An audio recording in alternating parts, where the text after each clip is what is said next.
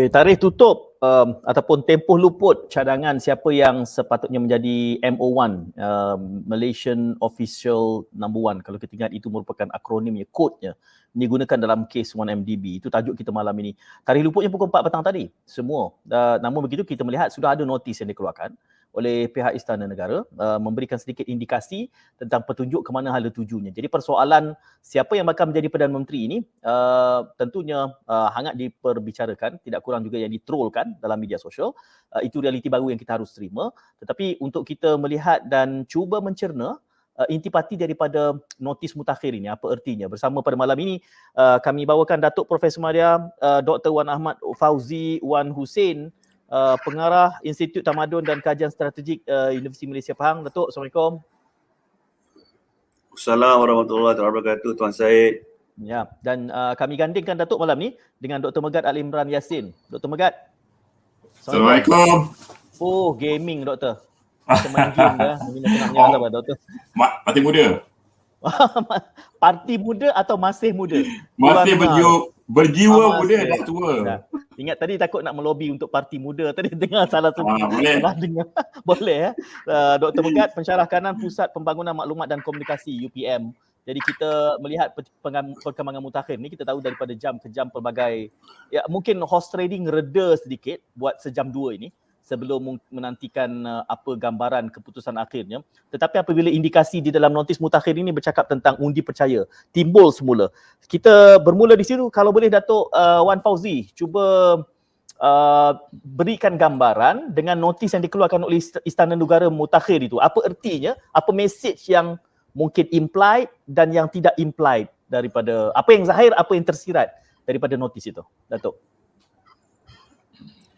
uh, notis yang mana satu Tuan Syed? Adakah ya. kenyataan ya. Istana Negara atau yang mana satu? Istana Negara yang yang akhir yang mengatakan perlunya undi percaya. Jadi apa apa kesan daripada notis uh, itu? Ya. Yeah. Okey. So terima kasih Tuan Syed, uh, rakan saya bijaksana uh, Datuk Dr. Megat Imran. Uh, kalau kita lihat dan kita teliti uh, kenyataan media dari Istana Negara, yang dikeluarkan pada 18 hari bulan hari ini lah ya. Hmm. 18 hari bulan Ogos 2021. Uh, ada beberapa berapa paragraf. Uh, yang hmm. pertama dimulai dengan sesiapa pun jua yang dilantik menerusi kepimpinan kerajaan persekutuan hendaklah dipilih mengikut peruntukan perlembagaan persekutuan. Okey. Hmm. Jadi saya mulakan dengan berpaksi kepada ini uh, walaupun di sana ada termaktub notis uh, undi kepercayaan. Jadi hmm. apa yang berlaku, saya percaya uh, Sri Paduka Baginda yang di Agung dan juga timbalan uh, Sri Paduka Baginda Betul Agung uh, barangkali telah meneliti perkara ini cukup hmm. mendalam. Kerana ada dua perkara. Yang pertama untuk melantik seorang Perdana Menteri, lembaga mensyaratkan seorang itu ahli Dewan Rakyat yang pada hemat yang Betul Agung mungkin mempunyai undi kepercayaan majoriti ahli Dewan Rakyat. Itu asas hmm. dia. Ya. Yang kedua, setelah dilantik sebagai Perdana Menteri, seseorang itu dia hendaklah mempunyai kepercayaan majoriti ahli Dewan Rakyat. Hmm. Dalam keadaan hari ini, oleh kerana Perdana Menteri sebelum ini telah hilang jawatan kerana hilang undi kepercayaan. Itu pokok hmm. dia. Okay. Hmm. Dan dalam pembentukan atau pelantikan Perdana Menteri, dia bukannya solo player, dia bukan dia seorang. Tapi dia datang dengan tim dia, tim player dia. Apabila seorang Perdana Menteri itu dilantik, pastinya dia akan menumbuhkan apa ni, jemaah menterinya. Jemaah ya. menteri lah yang akan menyembahkan nasihat kepada si pada kebaginda yang teragung di bawah perkara 43 fasa 1. Jadi apa signifikasi titah atau notis daripada ke baginda bahawa apabila terbentuk kerajaan ini, uh, jemaah menteri ini, maka mereka hendaklah apa ni Perdana Menteri hendaklah uh, mengusulkan undi kepercayaan. Hmm. Jadi kalau kita lihat apa ni titah ni ya, kita kena baca bersama dengan apa ni baik-baik uh, perenggan-perenggan hmm. yang ada dalam kenyataan uh, media Istana Negara. Hmm. Sebagai sambungan kepada saya baca tadi, ya, dia ada lagi apa yang dinyatakan rakyat tidak wajar dibebankan dengan kemenuk politik yang tidak berkesudahan. Okey. Kesepakatan dan kejujuran ahli-ahli Dewan Rakyat sangat perlu bagi memastikan kemaslahatan dan keselamatan rakyat. Hmm. Yang ketiga, seterusnya, ahli-ahli Dewan Rakyat perlu mempamerkan solidariti dengan meneruskan ikhtiar, memberikan komitmen yang tinggi dan memberikan perkhidmatan yang terbaik kepada rakyat. Hmm. Majoriti frontliner berada dalam keletihan dan akhirnya perancangan di bawah dasar sedia ada seperti pelaksanaan projek pembangunan eh, diteruskan. Hmm. Kemudiannya, saya lihat pada dua perenggan yang akhir, ini tersipu suatu perkara yang begitu penting sebenarnya. Yang apa yang dihasratkan oleh si Paduka Baginda Yang Dipertuan Agong. Pertama, dinyatakan Baginda berdua turut menzahirkan pandangan supaya ahli-ahli Dewan Rakyat dapat bersatu hati berusaha mewujudkan perpaduan dan penyatuan semua parti politik dengan beri fokus pada isu semasa dan menjernihkan kembali kekusutan yang telah berlaku dengan keadaan yang segera. Ha, nampak? Hmm. Penekanan mewujudkan perpaduan dan penyatuan semua parti politik.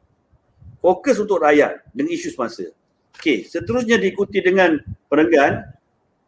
Sebelum mengakhiri sesi menghadap semalam, Sri Paduka Baginda turut mengingatkan ketua-ketua dan wakil-wakil parti politik utama demi mengharmonikan suasana, ahli Dewan Rakyat yang menang seharusnya menghulurkan tangan untuk bekerjasama dengan yang tidak berjaya dan semua pihak sepatutnya bersedia untuk bekerja dalam satu pasukan. Ha, ha? kita orang di sini kan. Sepatutnya hmm. bersedia untuk bekerja dalam satu pasukan. Dan ketika kata lain, yang menang tidak menang semua, manakala yang kalah pula tidak kalah semua. Ha, ini yang menarik daripada titah ni. Jadi saya melihat satu kebijaksanaan ha, si Paduka Bagi Benda Tuan Agung dan juga apa ni Tuanku Sultan Perak ha, selaku Timbalan Tuan Agung bahawa walaupun dalam proses pelantikan pemilihan Perdana Menteri ini ada SD dan sebagainya oleh kerana kita lihat dalam dua-dua kumpulan ni yang agak stabil barangkali Pakatan Harapan. Tapi mereka combination sebelum ini tidak dapat undi majoriti. Kita lihatlah. Hmm. Eh? Yang dapat undi majoriti ialah Perikatan Nasional. Tapi Perikatan hmm. Nasional pula dia banyak kata orang ketua, warlord dia. Ya. Hmm. Ha, dia kumpul, dia menang. Tapi barangkali ada kepentingan-kepentingan ketua masing-masing. Walaupun hmm. andai katalah, ni andai kata, saya tak pasti apa yang berlaku jumlah undi. Sebagai contohnya, andai kata Datuk Sri Semai Sabri berjaya mendapat uh, eh, SD sokongan terbanyak. Uh-huh. Dia masih perlu menumbuhkan jumlah menteri. Dan uh-huh. untuk pembentukan jumlah menteri ni oleh kerana banyak pemimpin-pemimpin bahkan di sana ada tuntutan, demand uh-huh. tidak sebegitu mudah. Ah, uh, hmm. tengok macam mana uh, apa ni Tan Sri Mahathir Yassin akhir hilang kepercayaan kan hmm. walaupun pada perengkaan yang disokong. Jadi saya rasa kebijaksanaan si Paduka Baginda Agong untuk memastikan bahawa bukan saja proses lantikan Perdana Menteri tetapi pembentukan jumlah menteri itu solid hmm. yang boleh fokus, stable dan boleh mengharungi bagi suatu tempoh yang barangkali tak sampai dua tahun kan setahun lebih saja ya, kan setahun dan, dan kalau kita lihat dari herd immunity, dia mungkin boleh capai dalam masa bulan 10. Kan? Hmm. dah tempoh 6 bulan ni sudah boleh dijalankan uh, pilihan hmm. raya umum. Ha, hmm. Ha, jadi untuk memuaskan semua pihak. Jadi saya okay. melihat kebijaksanaannya ialah Seri Paduka Baginda tidak mahu lagi ada politicking. Dah lantik hmm. Perdana Menteri ni, kalau boleh, Tuanku kata, okey, lepas, lantik, lepas dilantik, akan okay. uji undi kejayaan. Jadi maksudnya hmm. Mas Ber, pastikan jumlah menteri yang dibentuk ini berupaya untuk bawa mesej hmm. hasrat diraja. Okay. Bersatu padu, menumpukan. Dan yang saya menarik sekali ni hmm. ialah supaya penyatuan semua parti dia lebih fokus hmm. ha? perpaduan okay. semua parti. Uh, hmm. Rakyat saya menghulurkan tangan untuk bersama dan satu pasukan. Yang menang tidak menang yang kalah tidak kalah seolah-olahnya seolah-olah yang saya fahamlah ha, hmm. apa ni dia punya solusi kepada hasrat ni boleh dilaksanakan jika okay. sekiranya ada kerajaan unity, kerajaan perpaduan. Hmm. Ini pandangan okay. saya. Baik, walaupun tidak disebutkan, kalau saya ingin uh, bertanya lanjut kepada Datuk Wan Fauzi adalah kalaulah ideanya tentang uh, unity government, kerajaan perpaduan, istana tidak menyebutnya sebagai kerajaan perpaduan, yeah. cuma ia insinuate, ia memberikan gambaran. Uh, mengapa sedemikian kalau ada uh, kebijaksanaan di situlah? Kerana untuk memudahkan misalnya, tuanku adalah tuanku. Dia kata wujud gerakkanlah sebagai kerajaan perpaduan. Terus terang menyebutkannya sedemikian, maka ia lebih jelas. Ke- kebimbangan saya Datuk uh, Dr. Megat adalah uh, politician kita ni pandai menafsir. Kalau kita tengok yeah, tingkah bab-bab tingkah derhaka tu kan. Yang ini kata yeah. derhaka, yang itu pun kata derhaka. Kedua-dua hmm. soal menafsir, menafsir dikri yeah. daripada istana itu. Concern yeah. saya, saya nak tanya pandangan Dr. Megat lah. Kerana okey, hmm. sudah pun dipersembahkan SD uh, dalam hmm. notis awal tu disebut sebagai surat akuan tetapi hmm. tidak sebab disebut sebagai surat akuan bersumpah. Tapi ada elemen saksi di situ bolehlah kita sebutlah itu sebagai sebagai SD ya. Uh, concern saya adalah okey, setelah menyatakan SD pada hari ini tarikh tutupnya pukul 4 tetapi dibuka pula satu lagi undi percaya yang mana pada jangkaan saya undi percaya mungkin akan berlangsung dalam sesi sidang parlimen bulan 9 kita ada lagi tempoh yang ya kita pun dah tengok host trading kan kita saya sebut banyak kali ni datuk doktor nak harap hmm. orang politik ni tak berpolitik ni macam kita tak makan nasi seumur hidup lah. Dia menggigil hmm. lutut dia ni kalau tidak berpolitik ni. Jadi saya risau itu membuka satu lembaran politiking baru pula. Komen Dr. Megat? Ya, benda ni kita dah tengok uh, ragam ya. Kita tengok political behaviour sebelum ni ya. Kita tak boleh nak letakkan 100% kepercayaan kepada ada politik ni dalam nafsirkan apa yang dititahkan oleh tuanku. So benda tu satu hmm. benda yang merisaukan juga. Mesej seperti mana yang dikatakan oleh Datuk Awam Fauzi tadi jelas uh, kalau kita uh, membaca dari segi apa ni dari segi uh, roh yang apa dikedaki oleh uh, Tuanku tetapi nampaknya tidak sebegitu tetapi apa yang menarik hari ini ya uh, saya lihat uh, apabila GPS ya, ber, uh, bersyarat hmm. dengan Tuanku uh, terakhir malam hmm And then hmm. petang tadi masih memberikan teka-teki ya.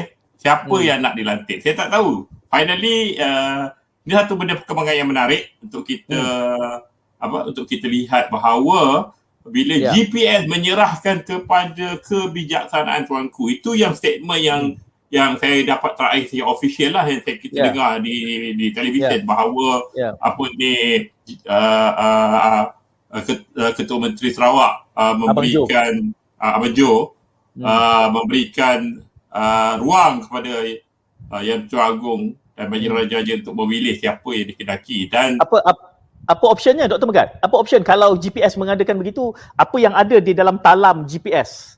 Kalau dia persembahkan tuanku, inilah option yang Patik berikan. Apa agaknya?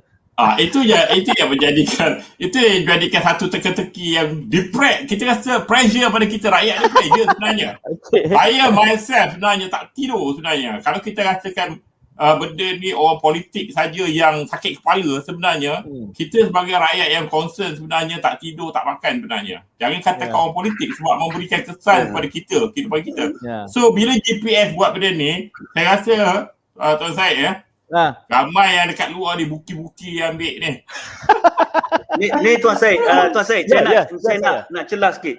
Adakah boleh, apa ni Datuk Megat refer kepada ni ya, yang Malaysia kini GPS holding cards close to their chest ke apa ni?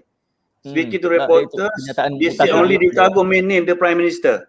Hmm. Ha, Ya. Akhirnya pun dia tidak menamakan siapa dia punya yang dicalonkan. Ah, itu yang saya tanya Dr. Megat ya. Saya, saya membayangkan begini. Saya nak tanya ingin pandangan Dr. Megat. Kalau saya terfikir yang sama cuma saya saya belum bercadang nak membangkitkan tapi bila Dr. Megat sebut ini sebab itu saya tanyakan apa pandangan Dr. Megat kalau GPS memberikan pendekatan ataupun kenyataan begitu. Adakah bermakna contoh GPS boleh mengatakan tuanku exclude dulu GPS whoever gets the higher then consider GPS goes to that majority. Can can that be an option?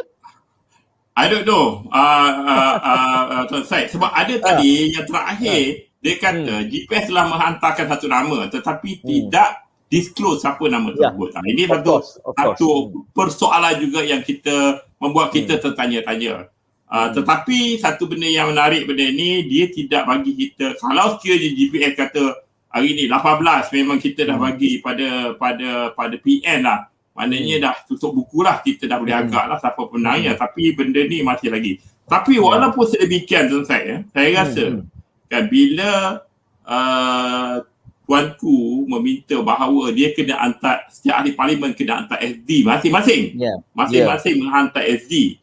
Kita yeah. tak tahu sama ada ahli-ahli parlimen ni secara jujurnya pergi en bloc ataupun dia ada juga yang pergi individual yang yeah. yang memilih cara yang dirasa ni. Mungkin yeah. ada setengah-setengah yang uh, ahli apa ni MP yang lompat, ahli parlimen hmm. yang lompat dulu kan. Hmm. Dia rasa ah, aku rasa in this time I want to come back to the original. Kita tak we don't know.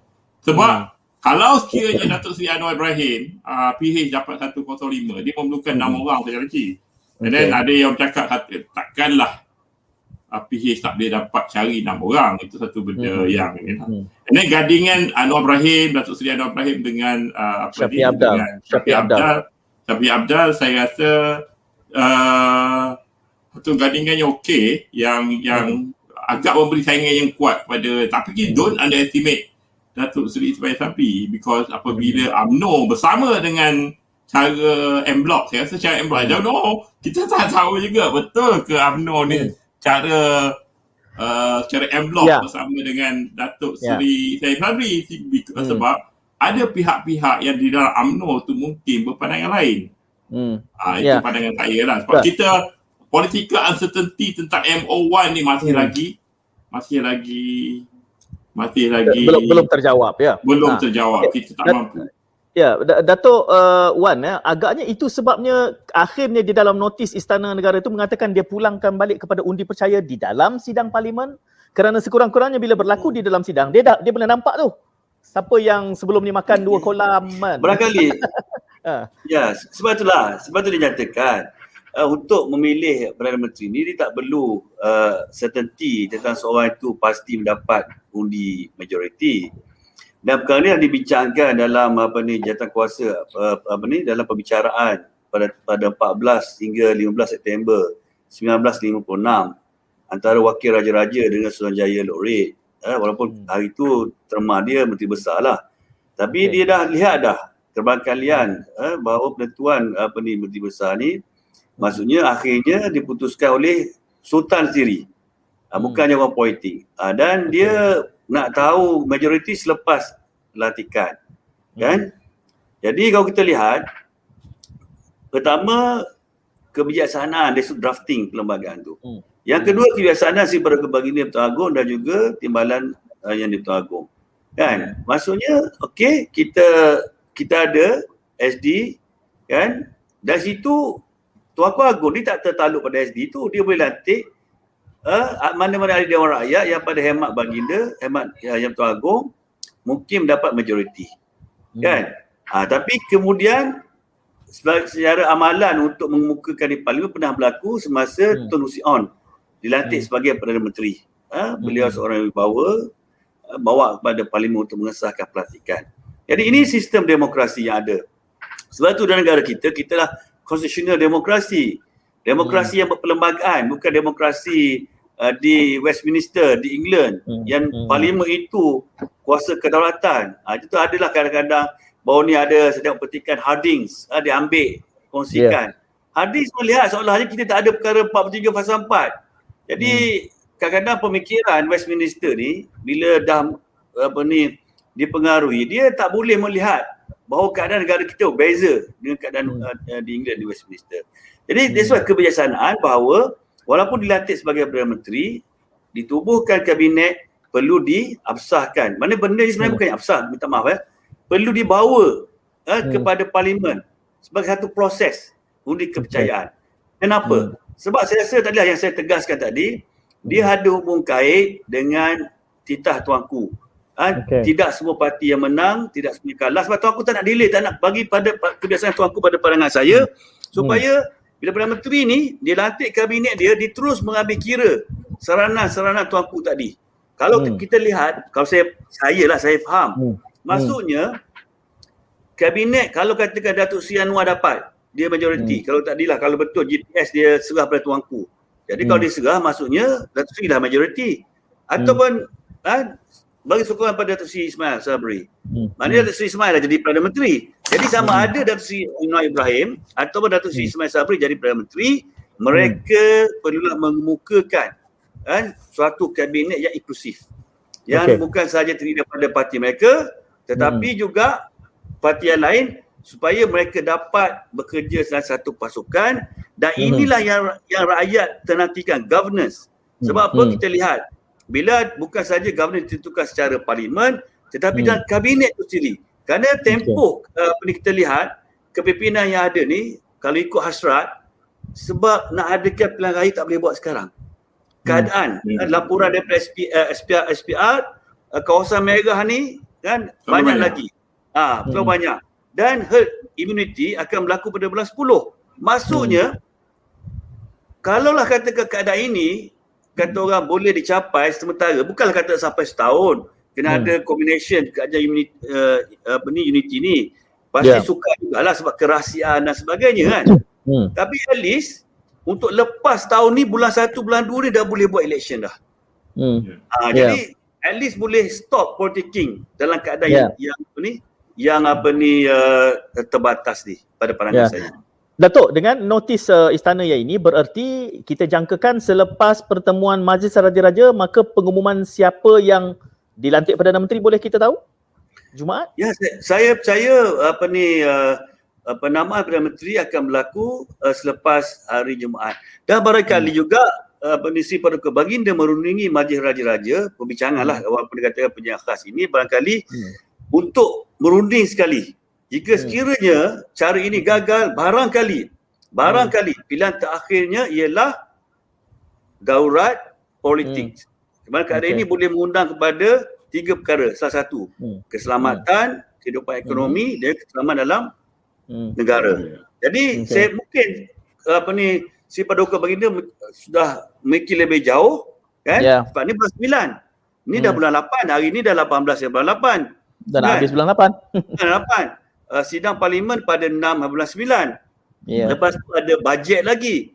Jadi hmm. barangkali si Paduka Baginda sudah melihat keperluan yang datang untuk merungi apa ni uh, Durian Maha Mulia Raja-Raja Melayu hmm. untuk mendapat mandat sebab sebelum ni Raja-Raja mengatakan uh, stop kerajaan masa daurat. Uh, hmm. Stop apa ni apa ni uh, daurat. Tapi hmm. kalau ini berlaku kerajaan walaupun sama dia mereka mengambil kira hasrat yang termaktub hmm. dalam hmm. Uh, kenyataan uh, apa ni media istana negara okay. ataupun dia tidak ambil kira tidak ambil kira terus melayani tuntutan dalaman saja saja dan hmm. kerajaan tersebut jatuh pada bulan 9 ini maka hmm. tak ada uh, apa ni itu mewajarkan Sri hmm. Paduka Baginda Tuan Agong untuk proklaim daurat hmm. dan undang-undang uh, daurat apa ni ordinance untuk yeah. menumpukan sama ada kerajaan berbentuk migran ataupun hmm. kerajaan berbentuk majlis pemulihan negara. Yeah. Itu saja boleh dia. Yeah. Bila dah ataupun yeah. mungkin tuanku ha, bila jatuh tuanku terima untuk bubar parlimen bila bubar mm-hmm. parlimen dah tak ada lagi parlimen dah jadi yeah. tenang bukan tempoh lama pun tuanku mm. hanya perlu uh, 2 3 bulan saja yeah. boleh uh, dengan ordinance tu untuk menangguhkan mm-hmm. pilihan raya apa ini berlaku sebabnya kerana kita tahu ordinance daurat bau ni masih buka boleh tak terbatal kerajaan dah mengakui mm. dia tak boleh dat- mm. batal ordinance macam tu saja dan mm. kita lihat kepada uh, keputusan mahkamah persekutuan uh, Datuk Seri Anwar Ibrahim melawan kerajaan Malaysia dan Majlis Keselamatan Negara, mahkamah hmm. dah kata dah Royal Assent bukanlah hmm. executive acts. Hmm. Maksudnya dalam urusan pergubalan, hmm. Agung tidak bertindak di atas nasihat eksekutif. Tapi hmm. legislatif menunjukkan bahawa hmm. dalam pergubalan ordinance ada di bawah kuasa parlimen dan Agung itu hmm. adalah parlimen ketika hmm. urusan per- perundangan. Ha, yeah. Jadi kita lihat jadi hmm. dalam ordinance tersebut kita lihat sepatutnya ordinance ni masih sah 8 6 bulan lagi daripada hmm. tarikh 1 Ogos. Tetapi yeah. malangnya dalam ordinance tu ditulis apa? Semasa tempoh daurat rupanya. Semasa hmm, tempoh daurat saja boleh gantung 60 hari, ha, tak hmm. terbatas 120 hari. So yeah. sepatutnya hmm. kalau kita lihat pergubalan yang lebih afdal, sepatutnya hmm. uh, apa open ni? Lah. Kuat kuasa open. ordinance. Hmm. Ha, open. Jadi kalau sepanjang ordinance, mana sampai sekarang ni Tuanku Agung dah nak bubar parlimen pun tak ada masalah dah. Ya. Yeah. bila Tuan Muhyiddin yeah. minta bubar, boleh bubar hmm. dan boleh apa ni uh, tentukan pilihan raya pada bulan 1 atau bulan 2. Hmm. Tapi hmm. oleh kerana walaupun ordinance tu masih apa Jalan. ni berjalan hmm. berkuat kuasa tapi oleh kerana peruntukan tu itu saya pernah cadangkan saya pernah bahaskan sepatutnya hmm. dia dipinda patutnya ordinance itu diselaraskan apa ni peruntukan diselaraskan dengan kuat kuasa ordinance bukannya diselaraskan kepada peruntukan dalam tempoh ya. urat saja ya. itu saya Dr. Megat dah ada troll awal pagi bila semalam ke ataupun pagi tadi pun saya terlupa pandang. Dia kata menarik kerana kita undi sekali tapi kita dapat tiga kerajaan dalam tempoh sekali undi itu. Dia kata ini anomali ni Doktor. Ah, ya. Pada saya, saya tiga kali undi ni satu perkara tiga, yang tidak sekali, baik. Sekali undi. Sekali, ah, undi. Sekali, tiga sekali undi, tiga, tiga kali, tiga, kali tiga kerajaan. Uh, saya rasa tidak begitu baik pada pada pada rakyat sebab bila kita tiga kali undi dan kita menyerahkan kepada ahli-ahli parlimen ni untuk menentukan kehidupan kita kan hmm. menentukan kehidupan kita cara, cara kita lah saya berfikir sebagai seorang rakyat kan saya rasa satu benda yang tidak adil pada diri saya sebab hmm. apa bila dia kita bagikan mandat dia sekali tapi dia buat sampai tiga kali kan benda ni berlaku benda ni berlaku akibat kes lompat lompat parti hmm. ni Yeah. Orang ada lompat, orang pergi sebelah sini, cross crease, cross crease, uh, apa dia, horse trading, semua benda ni. Saya rasa benda yang yeah. perkara ni kita kena put the stop melalui hmm. pengubalan akta tidak boleh lompat mati lah. Saya rasa yeah. is a high time. Uh, hmm. perkara ni juga telah di, di, di, dicadangkan oleh apa tak seribu jadi yeah. Okay, sangkut sikit Dr. Megat. Itu untuk uh, kita hmm. apa?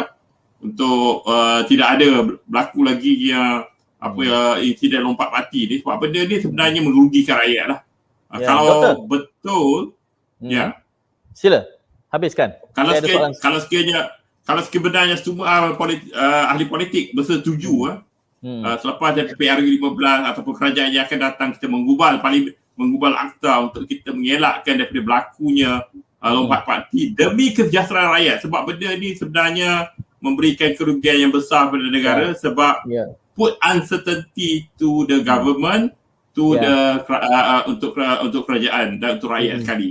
Kita mm. sebagai rakyat akan jadi bangsa kepada kepada benda benda yeah. ni uh, tentang uh, mengundi sekali dapat tiga kali mm. uh, PM bukan benda yang saya rasa kita satu benda yang satu keuntungan pada kita tak untung yeah. pada kita tapi kita dah tengok episod-episod mm. kerugian yang kita lalui mm. selama uh, selama uh, beberapa tahun ni dah yeah. dua tahun lebih kita dah lalui uh, melalui ni kita rasa kita rugi di mana kerajaan yeah. kita negara kita uh, hmm. duduk terkandas okay. di, di akhir uh, itu yang menjadi masalah pada kita tu saya Ya, Doktor Megat sebut kata uh, akta lompat parti. Uh, saya lihat dalam banyak debat, dua perkara yang perlu disegerakan. Satu soal lompat parti ini. Satu lagi adalah soal dana politik kerana dia saling berkaitkan. Uh, cuma Doktor ya, Megat, saya nak pegang Doktor dulu. Uh, doktor sebutkan so, itu mem- untuk akta lompat parti digubal dia akan ada kesan pada perlembagaan.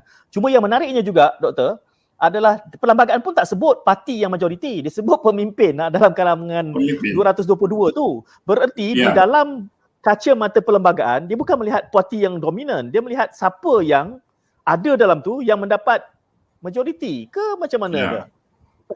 Ya. Jadi berarti kita nampak juga ya. Kita nampak ada je benda-benda yang perkara yang teknikal dalam perkara tu juga lah. Hmm. Contohnya yang bebas hmm. ni yang bebas kan. Hmm. Uh, takkan dia tak tak uh, tidak uh, memilih untuk memilih kemudian hmm. mungkin dia dah masuk hmm. politik. Contoh hmm. Prabhakaran eh tiba-tiba dia dia dia bertanding bebas kemudian yeah. dia memilih untuk uh, bersama dengan PKR.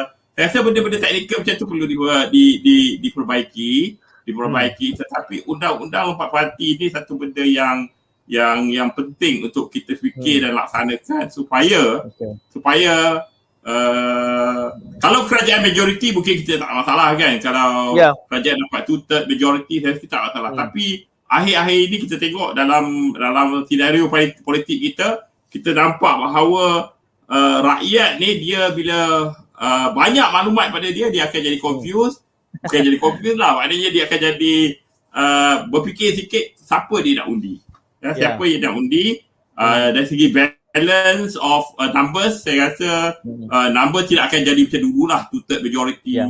dan saya yeah. uh, kalau kita balik pada pada punjangan kita tentang hasrat hmm. yang di Agung untuk melihatkan kita bersatu itu satu benda yang sangat baik ya? hmm. sangat baik hmm. supaya kita ni kita kena terima hakikat bahawa uh, parlimen pada tahun uh, uh, parlimen hanya ada tinggal beberapa beberapa, beberapa bulan saja lagi untuk kita 18. ni 18 bulan kenapa kita tidak jadi seperti negara-negara lain Indonesia hmm. contohnya timbalan hmm. presiden eh, dengan presiden uh, bertanding pilihan raya hmm. tetapi akhirnya hmm. Prabowo juga telah dibawa menjadi timbalan presiden uh, uh, uh, hmm. menteri, pertahanan Indonesia dilantik hmm. sebagai menteri pertahanan kita hmm. Malaysia ni patutnya dalam keadaan yang kritikal dan keadaan uh, suasana politik kita, suasana COVID, suasana hmm. ekonomi kita, kita mengharapkan pemimpin-pemimpin kita berjiwa besar. Kan? Hmm. Kalau sekiranya kes, tuan saya, kiranya hmm. kita pergi kat parlimen, tuanku dah menyatakan ada, okey kena buat satu lagi, uh, uh, satu lagi apa, uh, undi percaya. Tiba-tiba kita punya speaker kata, Speaker kata ah tak perlu. Kan? Bila dah lantik oh, okay. ahli kabinet kita tak perlu dipercaya. Kan kita pakai apa benda? It could happen. Kan? Kita tak boleh kata benda ni tak boleh berlaku. Ah maknanya macam mana sebenarnya yang tu cakap hmm. hidup kesudahan hidup kita ni kalau poli, uh, ahli politik kita tidak cuba bersatu hati, hidup kita akan jadi huara. uh, kita tak akan tahu sampai bila kita akan selesai masalah ni dan uh, dan ahli politik ni dengan numbers yang terlalu slim ni, hmm. numbers yang terlalu slim ni, dia tidak boleh happy. Akan ada je yang cocok buntut dia. Kita ada hmm. lagi pembentangan bajet. Ya. Yang RMK. Orang RMK. Ah, RMK, RMK, hmm. RMK lagi pembentangan yang memerlukan kesepakatan kesemua ahli parlimen. Itu benda yang sangat hmm. penting. Kalau sekiranya ahli parlimen kita benar-benar memikirkan masalah rakyat. rakyat. Hmm. Dan yeah. saya percaya dengan episod-episod yang yang telah berlaku ni, yang dah banyak hmm. ni mengajar ahli parlimen kita untuk lebih matang berfikir. Saya hmm. tengok pendekatan uh, yang ada Pertuan Agong, Majlis Raja-Raja uh, uh, sangat bijaksana dalam dalam apa tu dalam menghadapi masalah ni. Nampak berhati-hati yang di Pertuan Agong. Nampak berhati-hati yeah. dan cuba menunjukkan bahawa uh, yang di Pertuan Agong dan Majlis Raja-Raja atau institusi yang besar ni sangat adil ha? sangat adil sama hmm. dan tidak bias kepada mana-mana kumpulan untuk menjadi orang tengah ataupun uh, orang tengah dalam menyelesaikan masalah yang kita hadapi pada masa ini. Hmm. Hmm. Uh, Datuk, ya. saya nak kaitkan satu soalan Datuk. Uh, ini dibawakan oleh Ahmad Muhammad tapi saya nak uh, bawakan juga susulan soalan ini kepada Datuk. Eh. Dia kata uh, Datuk sebut tadi uh, tak pilih siapa, Agung pilih uh, siapa yang dirasa layak dan dibawa ke parlimen untuk mengesahkan pelantikan. Agung yang pilih dia rasa layak. Dia, uh, ini ini polemiknya sebab saya lihat uh, frasa pada hemat tuanku. Kerana hemat itu bererti based on apa? Tafsiran tuanku pula lah kot. Siapa yang ya. sebenarnya majoriti bukannya soal yeah. numbers per se. Yeah. Uh, ya, betul. Dia dia tidak bergantung pada number per se lah. Ya, dia bergantung pada budi bicara tuanku. Sebab untuk melantik Perdana Menteri ni, macam saya katalah, akhirnya majoriti itu ditentukan selepas pelantikan, bukan sebelum pelantikan. Okay. SD yang ada ni hanya panduan pada si pada kepentingan tuanku saja. Ya, Sebab betul. tuanku kena lihat banyak perkara. Nak jadi hmm. Perdana Menteri ni, dia ada kesuaian untuk bekerja sama dengan tuanku. Sebab Perdana Menteri ni dia akan melaksanakan fungsi kuasa tuanku. Hmm. Kan? Mungkin orang tu kata, sebab kalau kita lihat, suara majoriti ni mungkinlah ada orang ni tertinggi dua tiga orang dapat. Hmm. Kita lah ni mungkin hmm. satu-satu lah kan. Tapi yeah. kalau ada dua tiga orang yang ranking tinggi kan, maknanya mereka ni salah seorang mungkin masih boleh dapat uh, majoriti selepas hmm. mereka dilantik. Jadi hmm. kita kena faham. Asasnya saya dah betulkan bukan menentukan bawa kepada parlimen ni untuk vote of confidence tapi pelantikan tu sah bila tu aku okay. lantik, siapa yang pada hemat baginda budi bicara seperti matur dalam hmm. perkara 40 apa hmm. ni fasa 2A ada budi bicara tu aku. Bila tu aku lantik kena dah sah dah. Lepas tu hmm. atas nasihat Perdana Menteri dilantik Jumlah Menteri di bawah perkara hmm. 40 apa ni 2 kan. Hmm. Okey. Hmm. So dah tak ada masalah dari sudut pelantikan. Cuma bila Perdana Menteri itu hmm. dilantik dia perlu ada undi majoriti. Kenapa tu aku hmm. percaya undi percaya? Undi percaya. Hmm, Kenapa hmm. tuanku insist bahawa dia kena bawa dekat parlimen? Sebab inilah hmm. isu terbesar. Tuanku hmm. tak nak dah kata orang ada isu. Kalau lantik hmm. ni diam. Belas, kalau hmm. boleh sahkan di parlimen pada hmm. bulan 9 tak boleh timbulkan isu lagi dah. Terima okay. dan teruskan usaha untuk apa ni membasmi hmm. isu COVID, isu ekonomi. Tu aku tak nak dah uh, prolong. Hmm. Kalau jatuh hmm. juga kerajaan, saya rasa kemungkinan si Paduka Baginda Tuan Agong, Agong akan hmm. proclaim daurat dan okay. Daurat itu pula nature of confirmation of daurat tu akan boleh hmm. membenarkan suatu ordinance di Kubat untuk hmm. membolehkan suatu apa ni kerajaan berbentuk apa ni magaran ataupun majlis pemulihan negara. Saya melihat hmm. itulah solusi akhir kerana tuanku masih pada ketika ini ingin beri peluang kepada ahli politik duduk semeja berbincang. Hmm. Tapi kalau okay. mereka gagal juga, tak boleh hmm. juga, uh, maka tuanku akan melaksanakan apa yang perlu demi okay. kesejahteraan negara dan juga rakyat. Ya. Datuk ada anomali sikit kali ni bila mana tuanku uh, bersama-sama timbalan yang di Pertuan Agong bersekali. Hmm. Uh, ini ini isyarat apa ni? Tak pernah rasanya dalam cara kita dalam hmm. urusan ini bersekali itu untuk ya. melihat yeah. SD SD yang dia submit. Apa ertinya ini? Ya. Yeah. Okey. Saya rasa satu mesej cukup baik. Selama ni orang ingat bila raja tidak ikut nasihat kabinet, raja ni nak raja raja mutlak Ha? Hmm. Raja ni nak jadi apa ni? Absolute monarki. Hmm. Ini banyak persepsi. Ini menyentuh perkara 40 fasa 1. Hmm. 40 perkara 1 ni betul lah dalam menjaga kuasa baginda, baginda ikut nasihat, jemaah menteri hmm. dan menteri yang melaksanakan kuasa am jemaah menteri. Tetapi hmm. di sana ada tertakluk kepada mereka diperuntukkan sebaliknya, exception. Bukannya hmm. mutlak apa ni agung ni mesti ikut nasihat. Jadi apa yang saya rasa lah ada hmm. apa ni iktibar daripada apa yang si Perdana Baginda lakukan menunjukkan walaupun hmm. dalam perkara di bawah budi bicara baginda pun baginda hmm. menggambarkan syura. Okey. Jadi jangan Baik, ingat that... bila tuanku tak ikut nasihat Jemaah Menteri, maka hmm. tuanku tak ada ah perundingan okay. dengan pihak-pihak yang lain. Saya bawakan ini Prof Jayum Jawan punya komen apabila kita membicarakan ini mungkin Datuk ada pandangan balas. Kuasa budi bicara bukan bermakna boleh buat ikut suka hati, ia harus didasarkan kepada sistem dan amalan. Malaysia amalkan sistem demokrasi berparlimen, raja berperlembagaan dan sistem persekutuan.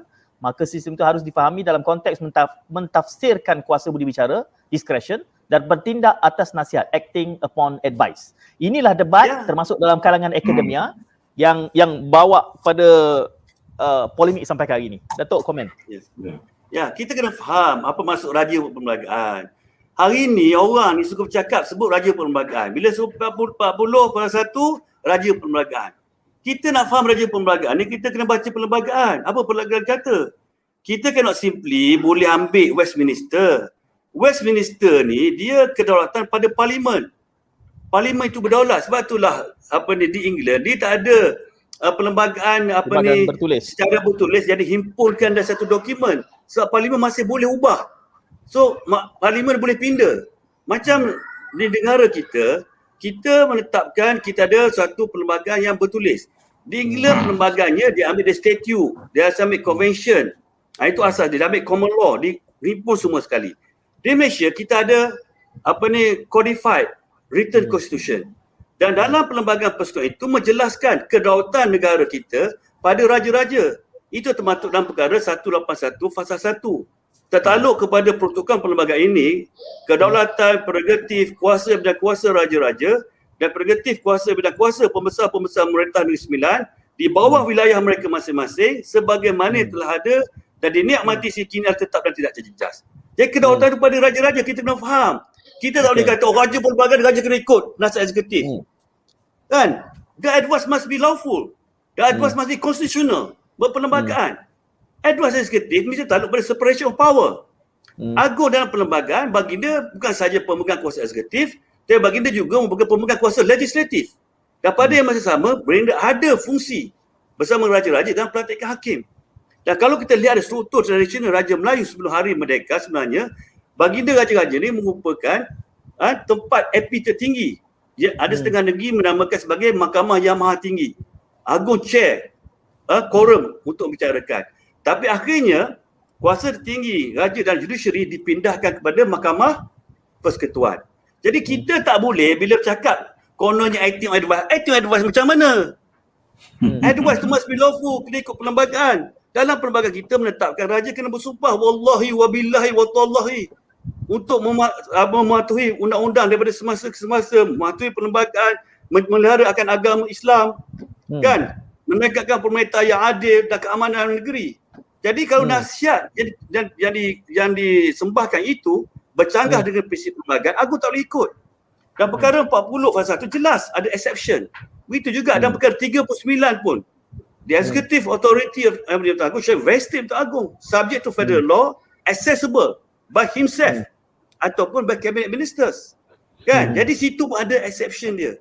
Jadi kalau kita nak cakap soal advice, kita sih tak baca perlembagaan kita, kita tengok, kita import farmer Westminster, ini yang berlaku masalah. Jadi hmm. kita ingat ni raja tak ada prerogatif. Raja hmm. dia bersumpah dan sumpah raja tu tidak boleh uh, membenarkan dia melaksanakan tugas-tugas dia sebelum dia bersumpah. Hmm. Yang Tuan Agong kena akad sumpah dulu, sign apa instrumen, barulah boleh melaksanakan fungsi kuasa baginda. Dan fungsi kuasa hmm. baginda itu, prerogatifnya tersimpul dalam sumpah yang Tuan Agong. Dan hmm. kita melihat dalam negara kita ada pelbagai bertulis. Hmm. Yang disebutkan dalam perkara 181 fasa 1 tadi, tertakluk pada peruntukan perlembagaan. Apa yang dikata? Hmm. Maksudnya Agung dia merintah kuasa kedaulatan yang ada raja-raja ni, dia ada kuasa prerogatif, dilaksanakan dalam kerangka perlembagaan. Macam mana? Ada separation hmm. power, ada parlimen, ada eksekutif, kan? Ada perkara yang meletakkan macam kerukan kebebasan beragama, civil rights dan sebagainya. Hmm. Jadi, jangan bandingkan istilah raja perlembagaan di Malaysia seperti raja perlembagaan di di England. Kita nak tarif raja perlembagaan, kita baca perlembagaan kita. Sebab pelbagai kita ni undang-undang tertinggi. Ini dinyatakan dalam perkara 4 fasa 1 bahawa undang-undang perlembagaan ini merupakan undang-undang hmm. tertinggi. This uh, this constitution is supreme law of the federation. Uh, jika hmm. sekiranya ada uh, undang-undang dilepas diluluskan selepas hari merdeka yang bercanggah dengan peruntukan perlembagaan hmm. mana perjalanan itu adalah terbatal. Jadi hmm. ini kita kena faham bila kita bicarakan tentang raja perlembagaan. Malangnya pada hari ini. Malangnya pada hari ini sehingga kan ada yang bekas hakim berhara sekalipun dia masih uh, duk fikir kita punya uh, apa ni sistem raja berpembagaan kita seperti raja perlembagaan di England. Kita hmm. kena faham. Raja di England ni dah kena buang dah. Apabila uh, Charles Stuart dibunuh bersama dengan apa ni parlimen besar dia. Kan? Hmm. Jadi apabila dia berperang dengan parlimen, apabila parlimen ingin menghidupkan balik raja, dia panggil apa ni Queen Mary the Edward of the Orange hmm. datang sehingga lahirnya apa dinamakan sebagai Glorious Revolution pada tahun 1688 maka diadakan Coronation Act 1688 hmm. untuk mengekam apa ni prerogatif raja dan menetapkan parlimen yang panggil raja hmm. parlimen yang menginstitusikan balik raja dan diadakan hmm. Base of Right dikanunkan pada tahun 1689 kita hmm. ni di tanah Melayu bukan parlimen yang wujudkan raja Bukannya kita menjunjung prinsip kedaulatan, kedaulatan rakyat. Tetapi raja-raja di peringkat negeri bersetuju untuk delegate menyerahkan sebagai kuasa baginda kepada Yang di-Pertuan Agong untuk menubuhkan persekutuan. Dan dalam hmm. penubuhan persekutuan itu seperti termasuk dalam perlembagaan persekutuan. Bukan rakyat, bukan kontrak sosial. Tapi raja-raja sebab dia kita lihat dalam dalam perjanjian negeri 1948 jelas bahawa kedaulatan raja-raja itu ialah prerogatif, kuasa dan bidang kuasa yang baginda ada seperti hmm. pada 1 Disember 1941. Sebelum perjanjian Harry McMaker, sebelum apa ni pendudukan Jepun. Dan untuk mentarikh apa jenis kedaulatan raja-raja ini kita lihat pada laporan jawatan kuasa kerja perlembagaan 1946 bertarikh 18 November. Apa yang dikata? Hmm. Bahawa kedaulatan di setiap negeri Melayu hendaklah kekal pada duli yang maha mulia raja negeri itu mengikut adat hmm. Melayu. Adat Melayu itu apa? Jadi kita tak boleh apabila berlaku hmm. lekuna dan undang-undang kita, kita rujuk pada Westminster, kita rujuk ke India. Hmm. Sedangkan hmm. section 3 undang-undang civil 1956, saya hmm. akan revise 1970 mengatakan apa? Kita boleh pakai common law dan juga rules of equity uh, setakat hmm. pada apa? Pada 7 April 1956. Hmm. Lepas tu rujukan kita walaupun kita boleh pakai setakat 7 as administered 7 April 1956 itu ada syarat tertakluk kepada local circumstances dan ia perlu hmm. tepatan dan syarat with such modification as deemed necessary. Nampak tak hmm. syarat dia? Yeah. Hari ini kita lihat pemakaian masih ada rujukan kepada undang-undang apa ni common law dan sebagainya. Kita ambil negara-negara luar. Dan pemakaian pula selepas tarikh 56. 1956. Hmm. Padahal akta section 3 1956 kata undang-undang yang kita boleh rujuk ni ha, sebelum tahun 56. Mm-hmm. Dan di sana ada local circumstances. Apa maksud local circumstances? Inilah merujuk pada adab Melayu. Sebab itulah kita lihat apabila berlaku apa ni daurat sekalipun perkara 150 fasa 6A mengatakan apa? Parlimen tidak boleh meluaskan bidang kuasa dalam adab Melayu dalam agama Islam adab Melayu dan juga undang-undang adat apa ni anak-anak hmm. negeri. Maksudnya apa? Ketinggian adab Melayu tu dan adab Melayu juga merupakan sistem patut menjadi rujukan kepada okay. sistem beraja di negara kita. Sebab tu aku kita lihat extension. Saya uh, sebab ini pun uh, seputar itu untuk diulas semula. Amir Hamzah kata krisis pelantikan MB negeri tertentu tak semestinya ikut majoriti. Ya, macam di Terengganu sebagai contohnya. Kita lihat masa Terengganu pelantikan Mak Said, uh, Datuk Seri Muhammad Said tu, dia menteri besar, seorang diri je. Yang lain pas. Ada 10 apa. Tapi bila uh, Kebah Duli, apa ni, Duli Muhammad Mulia Sultan Terengganu melantik Datuk Seri Mak Said sebagai menteri besar, kemudiannya Datuk Seri Mak Said mendapat uh, undi kepercayaan majoriti. Hmm. Sokongan hmm. majoriti. Ha, jadi kita kena lihat kebijaksanaan. Ha, jangan so jangan kita tempelkan apa ni raja perlembagaan itu untuk kita mengikat raja kita seolah tak ada kuasa pada raja kita. Ha, okay. Raja kita ni dia ada kuasa. Kita ingat prinsip syurah. Hmm. Kalaulah nasihat Jumlah Menteri dan memang bidang kuasa Jumlah Menteri. Kalau okay. Jumaat atau nasihat di segi parlimen atau tribunal lembaga pengampunan compliant hmm. dengan syariah maka okay. raja no dia kena ikut nasihat tu. Tapi Betul. yang dia, dia boleh tepat kalau tidak hmm. syariah uh, compliance. Uh, kita kami nak undang Datuk lagi kita kena cari gu untuk memberikan pandangan balas kena ada gu ya, hmm. supaya benda ni hmm. boleh hampir-hampir putus sebab saya lihat saya lihat bila kita buat di sini Datuk apa yang Datuk huraikan ni nanti besok dalam sesi yang lain akan hmm. berikan pandangan yang kemudiannya tak gu dia dia dia tak ada contestation Uh, hmm. Sebagai contoh Datuk, eh, ada yang menganggap bahawa bila Datuk bercakap tentang ini, kebimbangan perdebatannya adalah nanti uh, sistem raja berperlembagaan kita ini mula menjerumus kepada absolute monarki. Itu takutnya hmm. uh, gambaran itu. Tapi tak apa, itu tajuk yang kita boleh, yalah kalau lima, lima minit, lima minit, lima minit tak beres. Lima minit tak beres. Uh, tapi sila Datuk. Hmm. Uh, sila. Saya, saya ditanya lah dua, dua hari lepas uh, pasal raja perlembagaan ni. Kau tak faham, di Brunei pun Raja perlembagaan lah. Sebab hmm. ada perlembagaan. Di Saudi pun ada perlembagaan lah. Cuma batasan kuasa raja tu ditentukan oleh perlembagaan. Bukan kerana sebut raja perlembagaan dia tak ada kuasa. Hmm. Itu masalah pemahaman orang pada hari ni. Bila sebut raja perlembagaan hmm. dia tak ada kuasa. Kau tak raja monarki. Yeah. Mana ada yeah. raja monarki? Hmm. Especially raja Islam. Dan perlembagaan hmm. tu bila ada kerajaan adalah perlembagaan. Mana ada kerajaan okay. tak ada perlembagaan? Wa imma kerajaan Nabi uh, kerajaan Nabi Sulaiman, kerajaan hmm. Nabi Ibrahim, dan kerajaan mana-mana pun bila ada kerajaan, ada perlembagaan. Jadi yang masalah ya. hari ini kita ni kan, jurisprudence. Orang hmm. bahaskan apa ni tentang perlembagaan apa, tapi tidak rujuk pada jurisprudence. Ha, jadi isu ni sebenarnya, kalau kita lihat ya, Tuan Said, Brunei. Hmm. Brunei dia, dia ada perlembagaan. Ya. Tapi perlembagaan Brunei itu kata, Kebuah Dulia Muhammad Sultan Brunei boleh meminda, hmm. memasukkan undang-undang dia. Hmm. Jadi raja perlembagaan tu lah tapi diluas. Yep. Tapi kena ingat, hmm. kita kena ingat macam raja kita pun. Dia hmm. Tidaklah kata sebebas-bebasnya, dia ada sumpah berjawatan. Yeah. Wallahi wabillahi wallahi. Dia merintah hmm. berpandukan kepada undang-undang. Walaupun hmm. dia tak ikut nasihat eksekutif, ha? tapi tak maksudnya dia boleh buat sesuka hati. Yeah. Dia dipandu apa, oleh undang-undang apa dia, Apa dia Datuk? Watanik jurisprudent. Ha, watanik jurisprudent. Kita kena lihat. Saya nampak. Eh. Kalau saya, saya nampak dalam yep. isu ni. Ya, ya. Ya, saya nampak dalam isu ni kan, dalam kita dalam berada dalam satu political turmoil yang kadang tak uh, tak hmm. settle benda ni kan. Dalam keadaan hmm. uh, politik kita sama ahli politik, politician, parti-parti politik hmm. kita dalam keadaan tak uh, ber apa ni, tak sehaluan ni.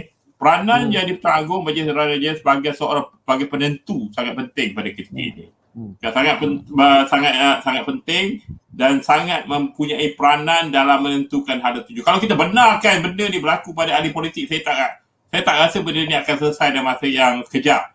Dia akan jadi hmm. banyak benda-benda yang mungkin boleh mencetuskan anarki, mencetuskan satu benda yang tak baik pada negara kita. So peranan kita, peranan yang teragung pada ketika ini adalah satu benda yang sangat kita perlukan untuk memastikan bahawa negara kita dalam keadaan dalam keadaan dalam keadaan selamat dan selesa lah kepada rakyat. Uh, so uh, be blessed behind these guys lah satu benda yang hmm. satu uh, benda yang untuk kita membetulkan semula ketidakfahaman.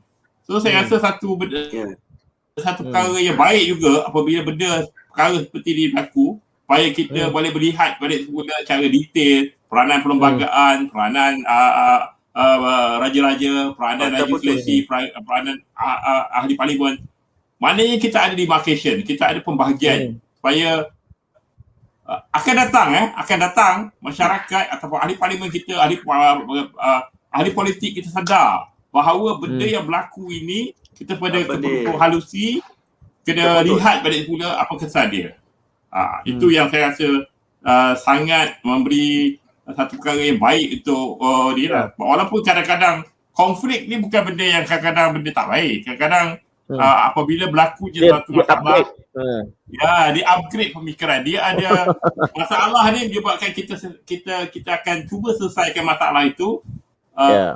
uh, supaya kita Sangkut, dapat sikit, memikirkan cara yang terbaik macam mana kita govern sebab Uh, sebab berlakunya Terputus ke sangkut? Yalah. Sangkut-sangkut Dr. Megat. Ahli parlimen dan semua hmm. Uh, tak berapa uh, begitu baik. So berlaku je benda-benda macam ni kita uh, saya rasa dari segi hmm. pemahaman kita tentang tentang perbagaan, tentang undang-undang sangat pun. Kita nampak uh, tuan hmm. saya dalam hmm. berapa hari yang berlaku ketika ini baru ni banyak hmm. berlakunya sehingga kita rasa bukan orang-orang sepatutnya memahami undang-undang pun dia tidak memahami undang-undang.